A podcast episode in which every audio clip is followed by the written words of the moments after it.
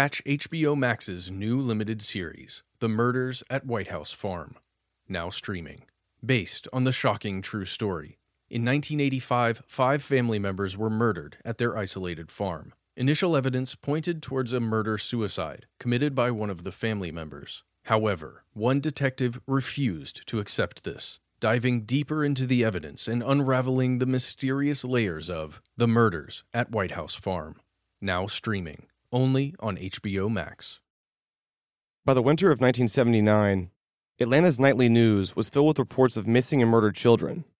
But attached to some of the names, you'd hear a disclaimer. Top police brass resisted adding his name to the task force list. You don't see her on the official list of murdered and missing children. Not put on the special task force list until his body was found. His death never made the list either. Had not been on the missing persons list. His disappearance also didn't make the list. What exactly was the list? Where did it come from? And what did it mean? Were the individuals on the list connected? Law enforcement seemed to waver on this. As late as yesterday, detectives in the homicide division at APD were saying there was no link between the cases. In fact, they wouldn't even acknowledge that there have been more kidnappings and murders involving children than in the past. Homicide detectives are now trying to see whether there may be a connection in the cases. Because he is black and 15, he fits the pattern of the missing and murdered children in Atlanta. But that may be the extent of the similarity. We are unable to say categorically that there's a relationship between one case and the other. The only thing all 29 cases have in common is that they are on the task force list. I think the right thing to do is to be able to keep up with those cases that bear similarities. Authorities told me they do not think at this point that one person is responsible for all the disappearances and deaths. There are some similarities. Obviously, we have to look at the possibility that there may be some connection between all of the cases. We're not discounting that. Investigators think several cases are totally unrelated. Authorities say there are similarities with other incidents. Police do not think that this murder is related. There are some similarities in some of the deaths. Police do think there's a possibility that this murder is connected to another case that they have under investigation. An Associated Press story quotes an unidentified source close to the investigation as saying putting all 28 murder victims' names on one task force list is one of the biggest mistakes the police department has ever made. The source says putting all the names on one list has created the impression the cases are all related. The source says many of the cases are unrelated, but the public thinks they're all the work of one killer because they're on the same list. The source says the list is a big mistake and a scorecard for police failure to solve the cases.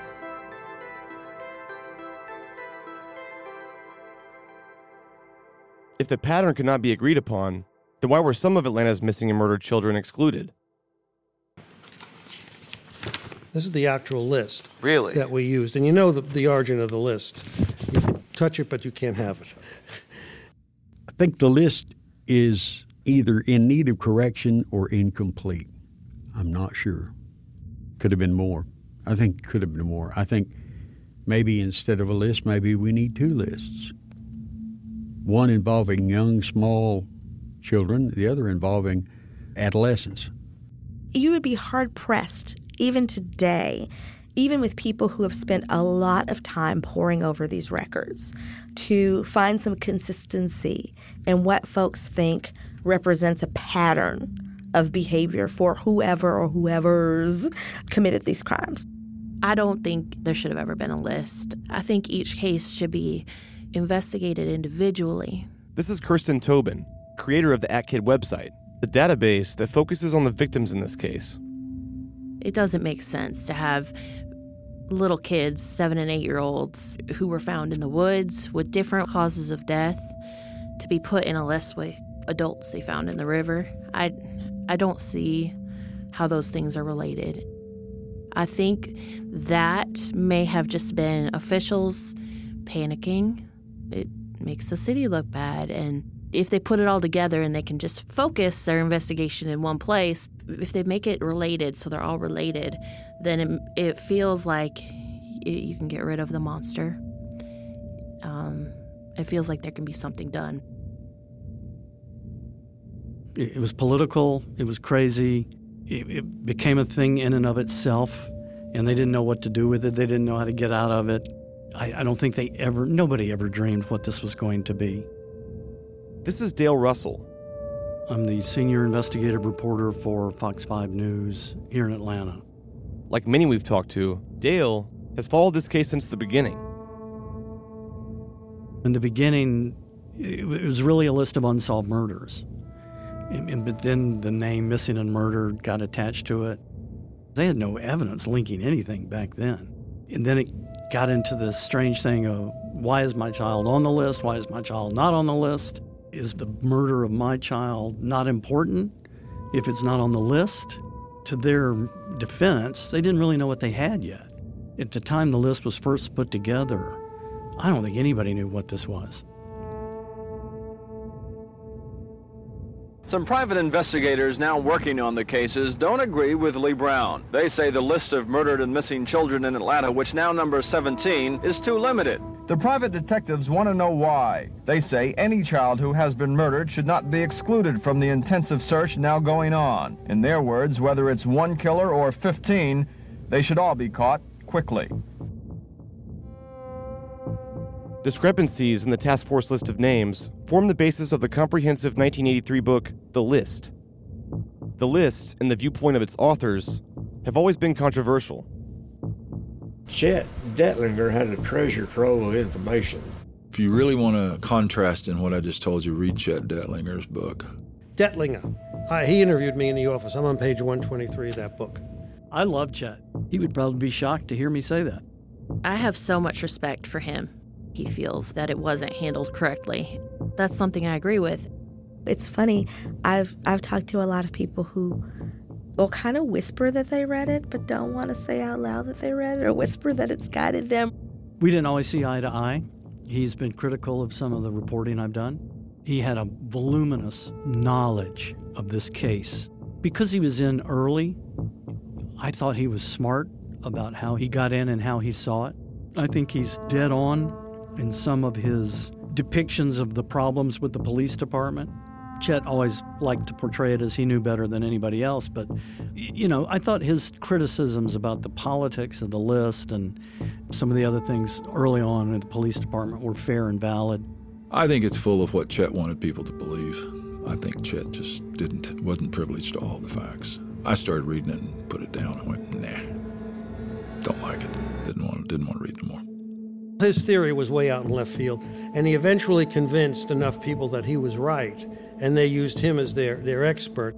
He talks about the politics within the force. I guess I would call him the ultimate skeptic. The police were going to psychics, and Chet's like, this is ridiculous. he seems like the voice of reason to me in a lot of it. I basically agree with everything he says in the book. It feels in a certain way like a case file. It's almost as if people want to use it as a treasure map. You know what I mean? Like, well, I don't necessarily adhere to everything that it's promoting, but I'm going to use this as a launch pad, as a springboard to do further research. Unfortunately, Chet Dettlinger and co author Jeff Prugh have both passed away. In lieu of an interview opportunity, we've asked our producer Matt to quote directly from the book. As Atlanta's mystery deepened, I learned that it was far worse than our public officials were telling us. More victims were not part of the official investigation and body count than were on it. The list, which consisted only of cases assigned to a special police task force that had been formed amid community pressure in July of 1980, ended with 28 slain victims, plus 10 year old Darron Glass, missing since September of 1980. But that excludes at least 63 more unsolved Atlanta area killings of blacks who fit the arbitrary age, sex, race, and cause of death parameters that the authorities used for the list. It's important to keep in mind that all those cases which were not put on the list, an alarming number to be sure, don't come close to adding up to all unsolved murders in the Atlanta area. They merely fit the fluid parameters of the list, parameters that the authorities themselves established and changed with no logic. In the early morning hours of June 24th, the body of 10 year old Aaron White was found underneath this railroad trestle on Moreland Avenue. While Aaron Wyche may seem to fit the pattern, his name was not initially added to the list. DeKalb County investigated, concluding that the boy's death was accidental. The medical examiner wrote The boy died from asphyxiation caused by trauma to the neck area either from falling or in striking the ground. Even before the deaths of the young black children were being connected, the family of Aaron Wyche did not believe that his death was an accident. They say that he was always afraid of heights, and as you can see by this rail, a young boy would have to physically climb on top of the rail to accidentally fall off. Did you tell police that you didn't think it was an accident? Uh huh. When they came and they took me out there, I told them about it. What they say? They saying from what they for they know that he just got up there and, and just slipped off. What would you like to see done now? Well, what I would like to see done is for them to find out who did do it because I know my baby didn't do that on his own. The official ruling of Aaron's death didn't sit well with Chet Dettlinger, and he pursued to investigate. I returned to the intersection of Moreland and Constitution to find the damned railroad trestle. Lo and behold, we soon found that there was no railroad trestle for Aaron Wyche to fall off. Instead, he had been found at the base of a highway bridge which passes over two railroad tracks. The bridge is six lanes wide. It blends so well into the surrounding terrain that were it not for the guardrails, which are almost as high as Aaron Wyche was tall, most people wouldn't notice that they were on a bridge when passing over it. The bridge has sidewalks and is perfectly safe to walk across. There is no way Aaron Wyche could have fallen off that bridge. Jumped or been thrown, maybe, but fall off? No way. Private investigators agree that the case should be reopened. They say the body fits into a geographical pattern established with other deaths and disappearances. His death was from asphyxiation, and he fit the description of other black males who were on the official list. But Wyche never made it. His death was ruled an accident. The trestle where this happened is the boundary line between DeKalb County and Atlanta. If Aaron Wyche's body had been found on the other side, just 50 feet away, Atlanta's task force may have been working on number 12. Chet asserts that this mischaracterization of the bridge on the official police report had a devastating impact. By itself, the discrepancy in the Aaron Wyche case was tragic only for his family. But in the overall panoply of Atlanta's murders, it was catastrophic. It meant that the police were dealing with an accident, not a murder. Consequently, there was nothing to investigate. It means that Aaron Wyche was not plugged into the authorities' thinking about the case. What happened in the Aaron Wyche case? A medical examiner perceived the word trestle to mean what it's supposed to mean a span without railings and with open spaces between the railroad ties. As a result, he ruled a murder an accident. A police officer who didn't know what a railroad trestle was became the Achilles heel of a murder investigation that cost more than $9 million. Now DeKalb police officials have changed their minds. They think it was murder, and they have reopened the case.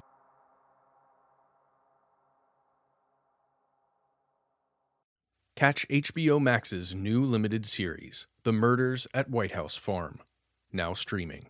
An infamous true crime story. Over 30 years ago, three generations of one family were murdered at their isolated farm in England. Initial evidence pointed the finger at the daughter of the family, who had a history of mental illness.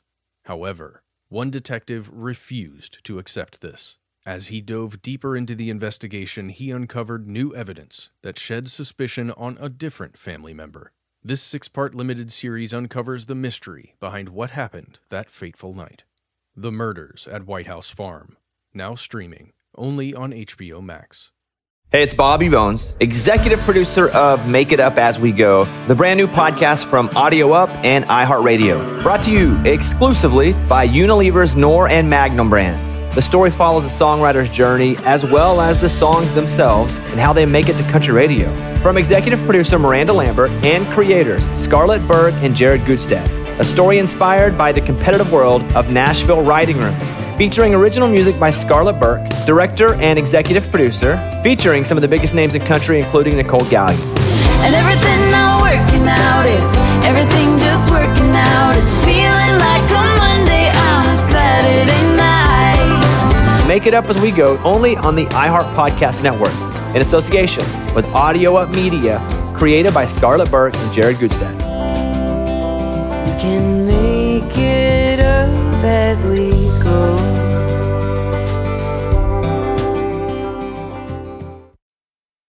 The origins of the list go back to 1979 to a grassroots coalition of concerned Atlanta mothers.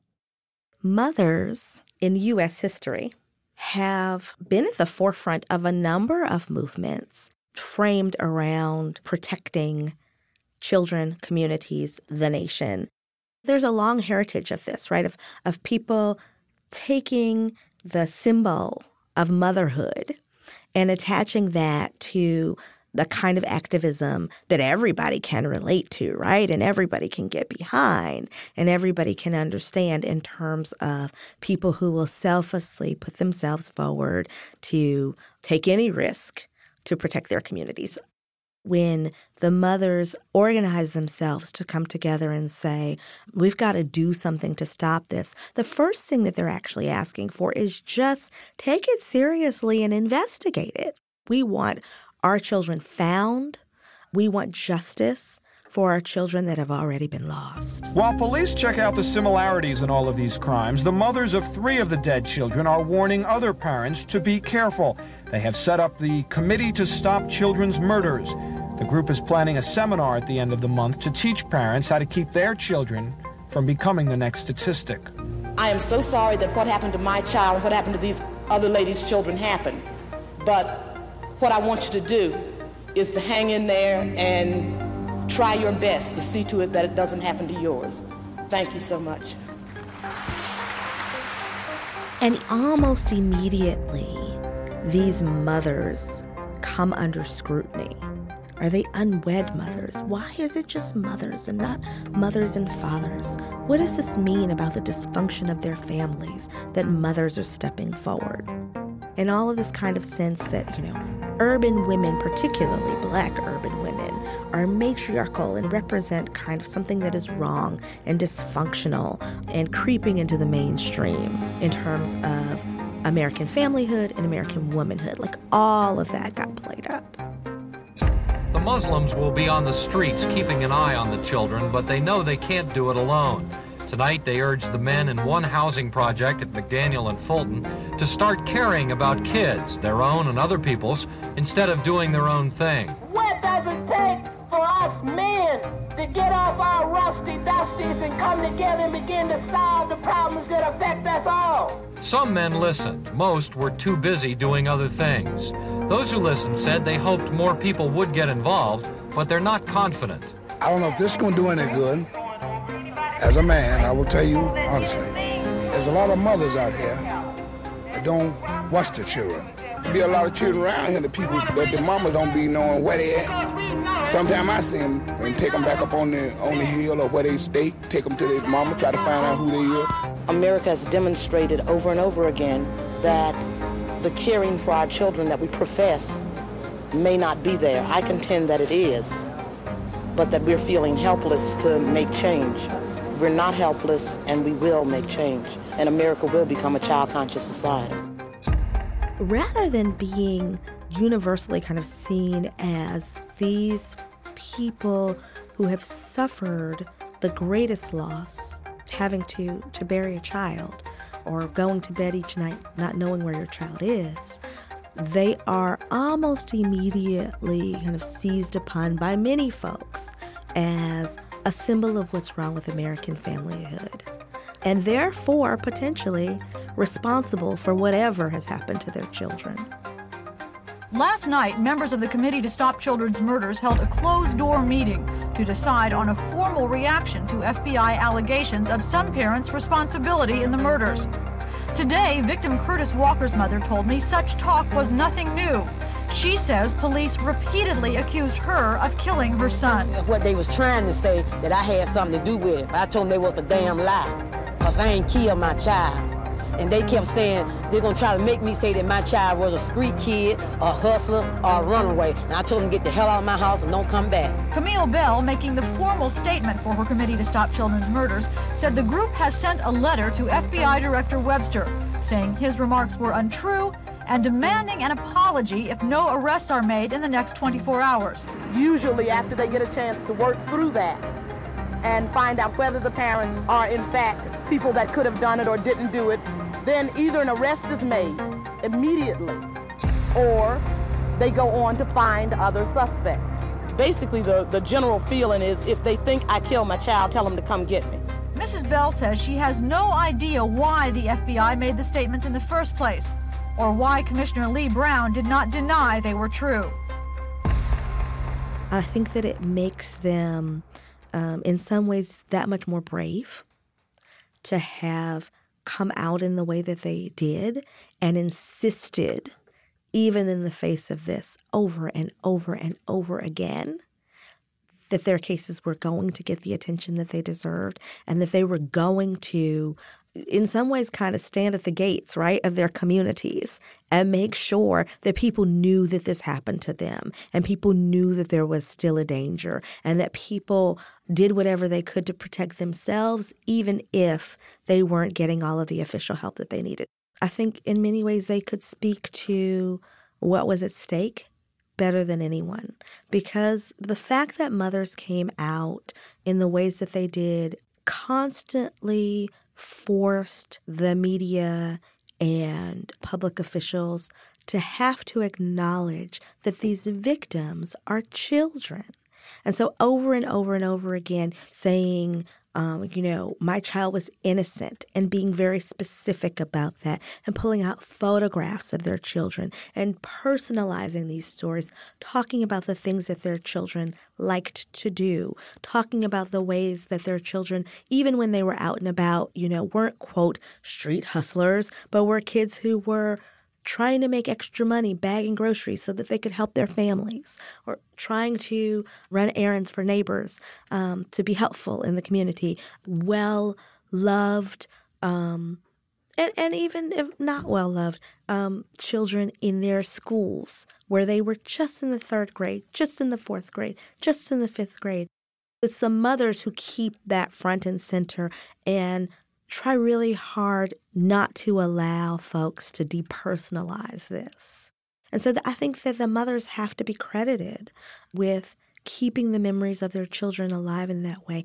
Interestingly and ironically, I think that as a consequence, possibly, um, of the ways in which they were vilified and the ways in which the case was so sensationalized, a lot of the mothers also chose at a certain point to retreat and, and really became fairly adamant that they didn't want to be harassed, they didn't want to be bothered, not bothered about their memories, but that that was co- continually traumatic.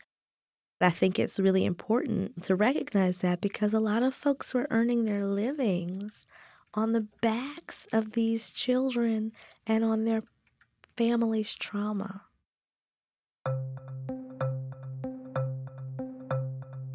In the last year, eight Atlanta youngsters have been reported missing. The parents of some of these children have complained that police aren't doing enough, partly because of these complaints, but mostly just to try and get to the bottom of all this. The special task force was created one sergeant and four investigators. As far as our investigations are concerned, it will allow us the time to go back and tie up any loose ends that needs to be tied up in the course of all of the investigations. But most of all, it will benefit us by allowing them full time without interruption. So now we have two groups of investigators looking into these cases, one from inside Atlanta Police Headquarters and another made up of former APD officers who are now private detectives. Commissioner Brown says he welcomes any help he can get in this matter, as long as the private detectives remember where their authority stops.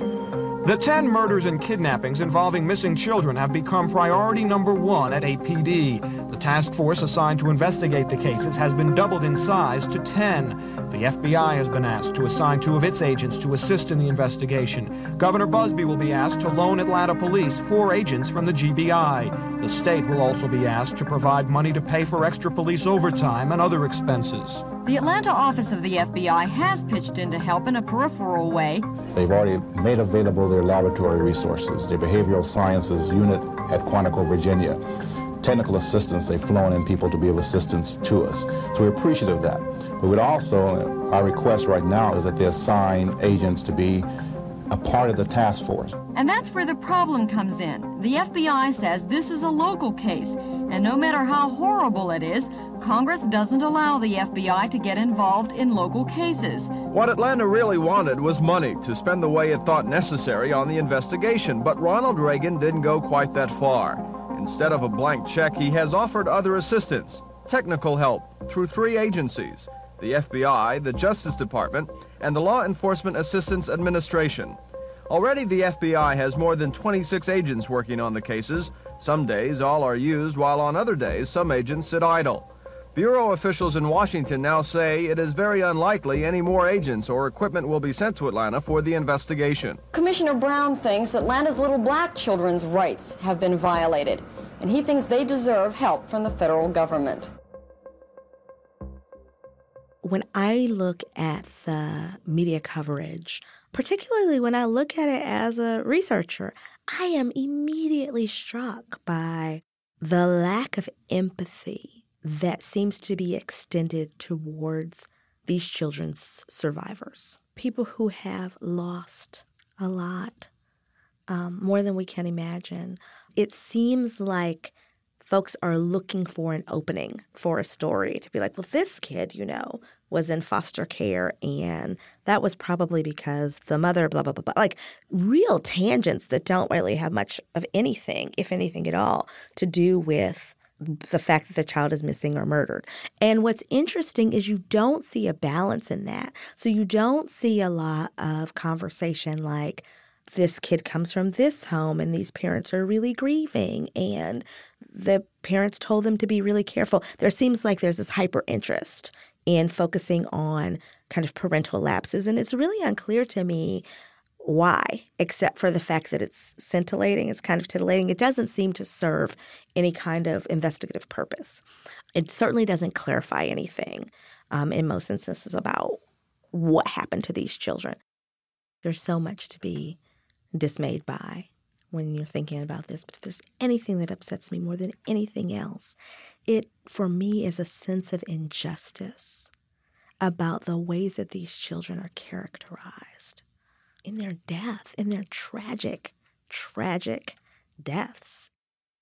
I mean, the worst imaginable kind of victimization when a person's life is taken from them and they are characterized in these ways that would suggest, even for adults, that they are unworthy of attention and sympathy and care and any further effort. So these kids are, you know, often referred to as street kids and hustlers rather than talking about a child who has run away from home several times. They talk about them as a runaway. Um, th- there is so much codified language that suggests that these kids are throwaways anyway that is deeply troubling and that enables people to distance themselves from the reality of them as innocence.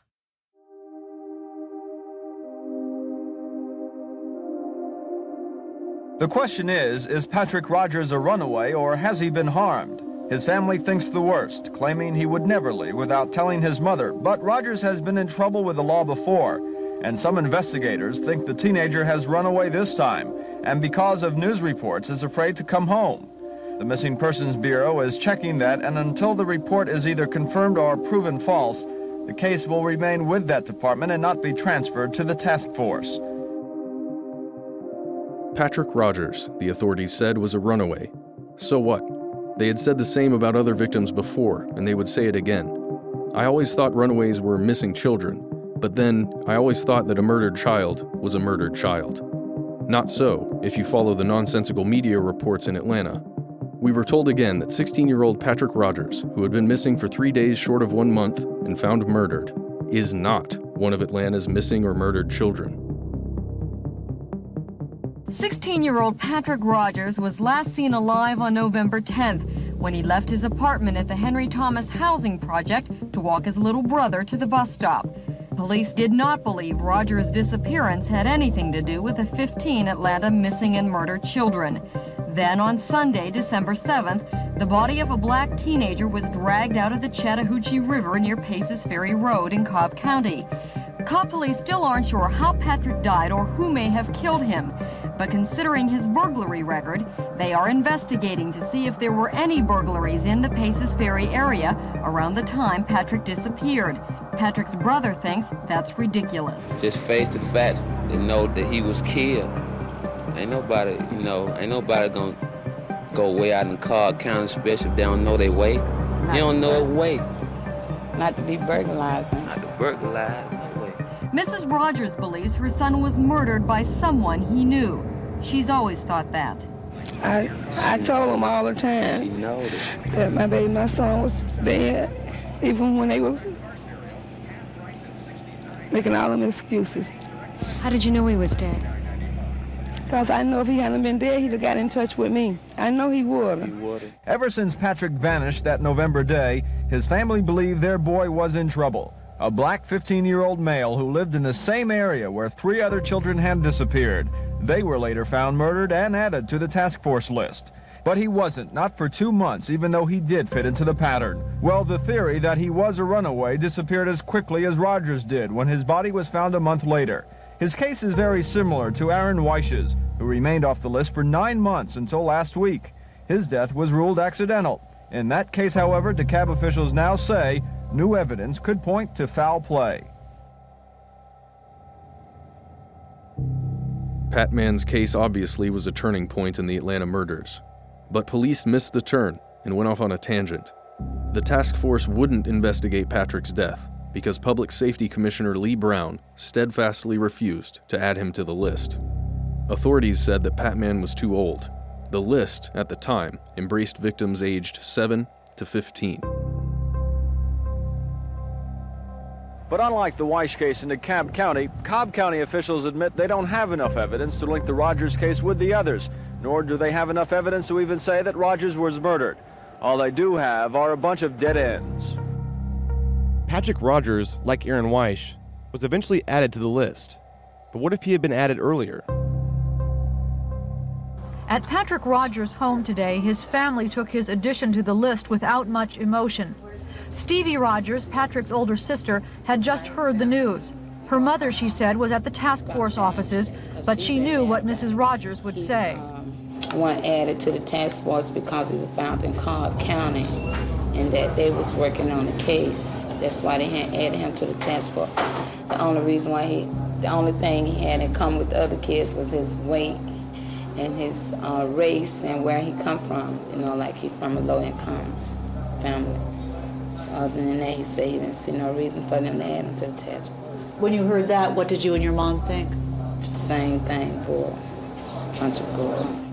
Stevie told me Patrick had been friends with several other of the murdered children and pointed out that Aaron Wyche, victim number seven, only lived 300 yards away.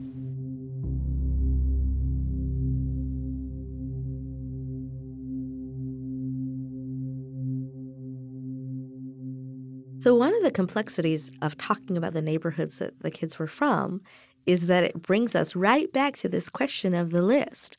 You have to think about the children who were counted and potentially the fact that there are children who were not counted. I think that when you look at the character of the neighborhoods that the kids are from, then you can see how other neighborhoods might fit, even though they weren't named on the official list, because you're talking about neighborhoods where people don't necessarily have a lot of economic resources. You're often talking about neighborhoods that, as a consequence of that, have a number of abandoned, neglected homes, places where you might have like single room occupancy in homes or what we call boarding houses, like all of these things, right? So that you have these close knit communities, but you also have a lot of people coming and going and not a lot of sense of control over people coming and going. And then you also have a lot of kids who are coming from housing projects and subsidized housing. The easy thing to see in that is that people have a lot of economic resources, right? That a lot of these kids were coming from homes that were impoverished. What that also can mean is that these kids, a lot of them are coming from homes that have a lot of state intervention already, and sometimes a lot of particularly fraught state intervention, right? So you might have more police patrols. You have more crime, generally speaking, and a sense of vulnerability around that, generally. You have a lot more people who have relationships with state apparatus, like you've got a social worker um, because you're receiving assistance or because a person is in foster care. So, all of that stuff is already in place. So, you have these relationships, sometimes between mothers who became activists, sometimes with other people who are still close in, but you know maybe not in the nuclear family system where you've just got all kinds of difficult fraught relationships and also vulnerability right? Like if you come out and protest against this or you make a big stink about it you're going to lose your benefits you're going to lose your housing what does all of that mean? You also though have a space where you can be subject to state intervention and mandates much more. So, for example, when a curfew was ultimately instituted, you had a lot of patrol around city housing projects to ensure that people were in by the curfew, whereas you didn't have the same level of patrol around that in other neighborhoods that were more affluent. And while it could be interpreted that they were getting extra protection, what often happened and the way that it was even framed was that it was punitive for parents, right? So these kids get picked up. First, they're taken home. And then, if nobody's home for whatever reason, maybe people are working the late shift because people who have hourly jobs often aren't working at banker's hours, then you get taken to a place that can feel very much like a detention center. And people get cited and people get fined. And so there's all of this stuff that's happening as a consequence to some extent of where people live. You also have these really high concentrations um, of poverty in certain pockets at that time and to this day. And you also have a lot fewer options for safe and supervised recreation. Or you find kids going pretty significant distances to get to safe and supervised recreation. You have the sense that there's a curfew and that people should be in, but some of those things are assuming that people have resources that they don't have. What it seems like is happening is that, you know, families are actually encouraging their kids to go somewhere safe. But the sense is that that somewhere safe to go might not be inside your home. So it's not as simple as just thinking, oh, we'll just go home and close the door and then you'll be safe. But maybe I need to try to figure out how to get my kid someplace that's a couple miles away to be inside and safe and also have me be compliant with the law at this point in time. So this is a lot more complicated than it seems. There was one place that I think is gone now. It was a housing project. They had what they call the Bat Patrol. And these were adults that walked around with baseball bats and looking for suspicious characters or protecting the community, whatever they call them, the Bat Patrol. Today, residents of the project said they will police their own community. You got dropout kids here in community that can be their own patrol and can't get nothing out of their city councilman or the businessmen. Who more fit to organize the community than the people living in the community? But unlike the Guardian Angels, who do not carry weapons, the Techwood group will be armed. Teenagers over 16 will carry baseball bats.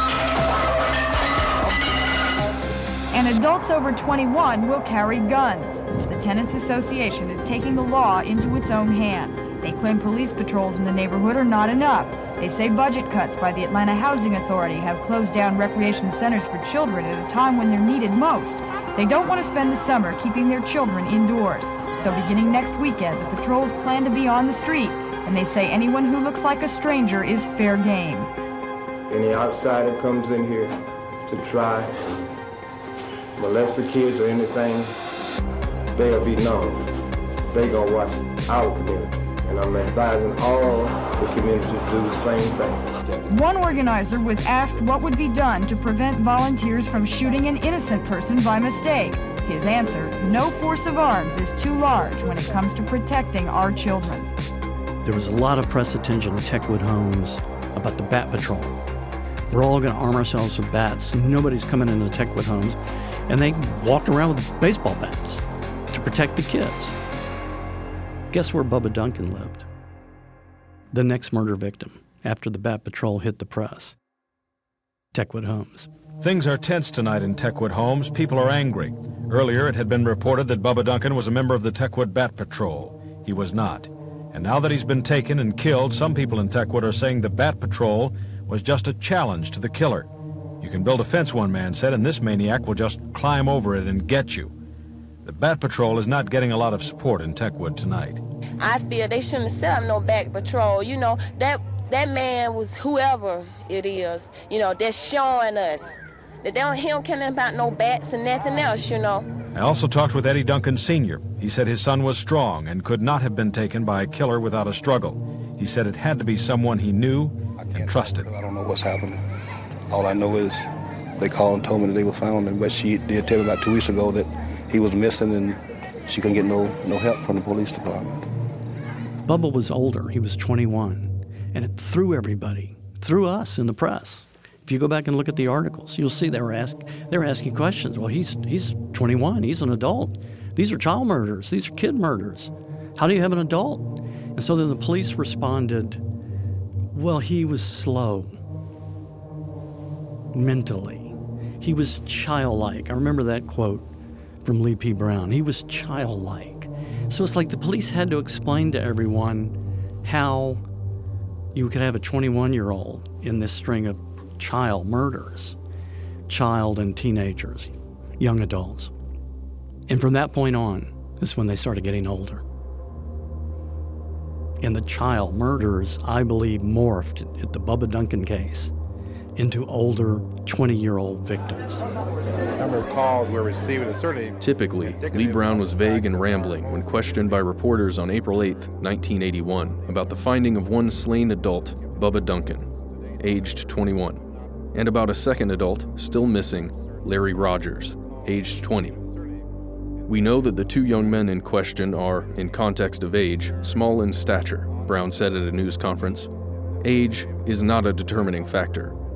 How he'd changed his tune since Patman had been found. There is some speculation that one of the reasons the killer or killers has or have gone to the young adults, who, by the way, physically still resemble teenagers, is that the, the net is so tight uh, on children with families now being far more involved than before, far closer watch on our children, and obviously is more difficult now to steal away with a youngster.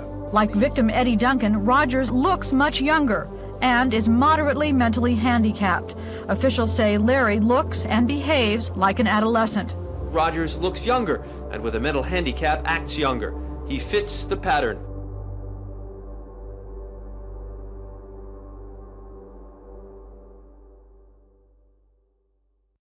The list grew to include 30 victims between the ages of 7 and 28. The final and oldest victim was added not by the task force, but by the prosecution during trial. Even before a jury ruled, rumors alluded to the disbanding of the task force. Privately, many police officers think it's time to disband the task force, but they say the top brass hesitates for two reasons. It simply wouldn't look good to the public, and especially to the victims' mothers. I wouldn't like that at all. Curtis Walker's mother. I want my son's case to be solved, also the other parents' cases.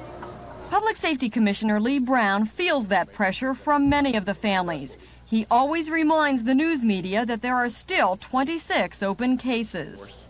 We shall continue that ongoing investigation until we're able to charge someone for the 26 cases for which we have not charged someone at this time. Do you mean that the task force will stay intact until you have somebody charged in all 26 cases?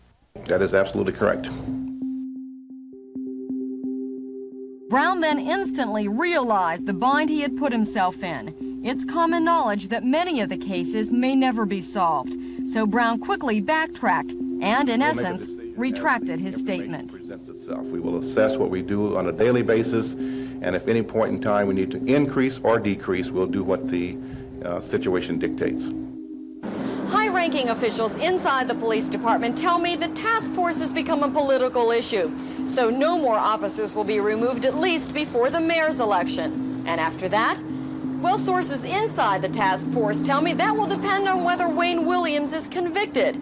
If he is not, this could go on indefinitely.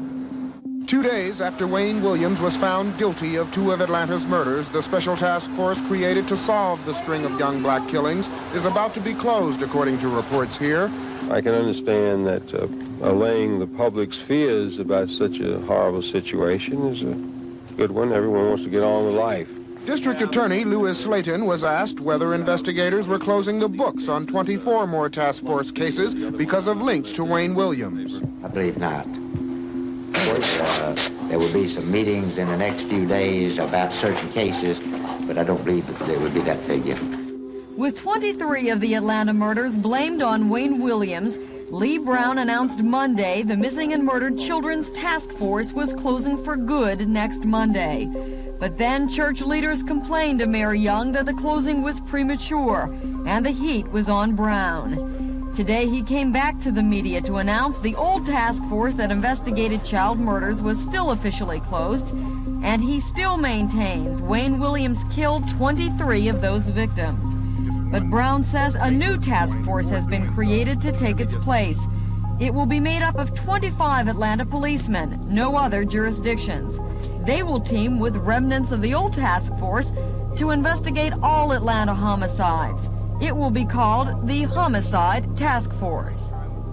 One of the things that was brought to our attention by the uh, the ministers that met with us, people who represent, even just through their congregation, if not through the fact that they're leaders in our community, is the fact that the community has an attachment to the task force, and we had seven cases which were not closed. And as a result, we want to continue the effort and be responsive to the community. Commissioner, haven't you just renamed the homicide department to appease the parents? Well, the answer to that is no. Uh, we have never made any decisions for purposes of appeasement. But as the commissioner was continually drilled about the name change, even he found some humor in it.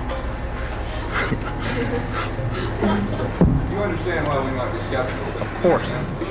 It occurred to us.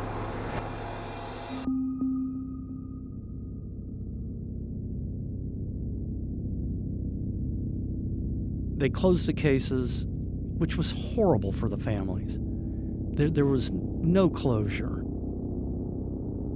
The list existed. After he was convicted, the list disappeared. There's 30 victims. Two of them got a trial, whether or not you agree with the conclusion of the trial. There's 28 then left who had no trial and they were just closed after the conviction. So that doesn't seem right to me. That doesn't seem like any real ending. It feels very incomplete, just pitiful. That's a bad thing to do. If it was one of my kids that died, I'd want to know what the hell happened and, and who. They need to know an answer. They need to know why, or they need to know what. Some answer.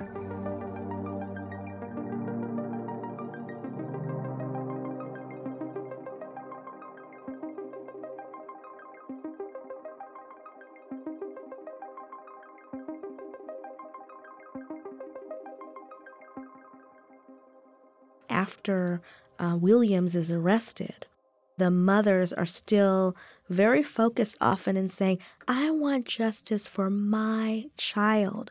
My child matters more than closing this case matters, more than the implications of this open case for the city matter.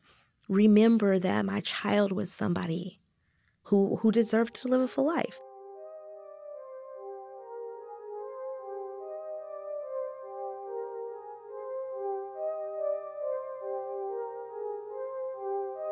Our archive clips are courtesy of WSB TV.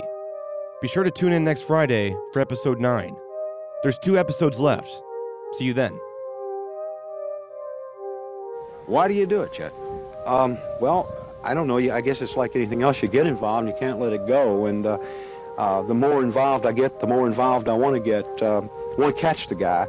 Uh, primarily, I want to stop the killings. Uh, I want to see the, I, I want to see the kids' killing stop.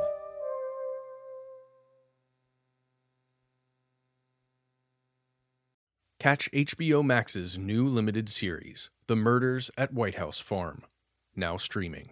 Based on the shocking true story. In 1985, five family members were murdered at their isolated farm. Initial evidence pointed towards a murder suicide committed by one of the family members. However, one detective refused to accept this, diving deeper into the evidence and unraveling the mysterious layers of The Murders at White House Farm.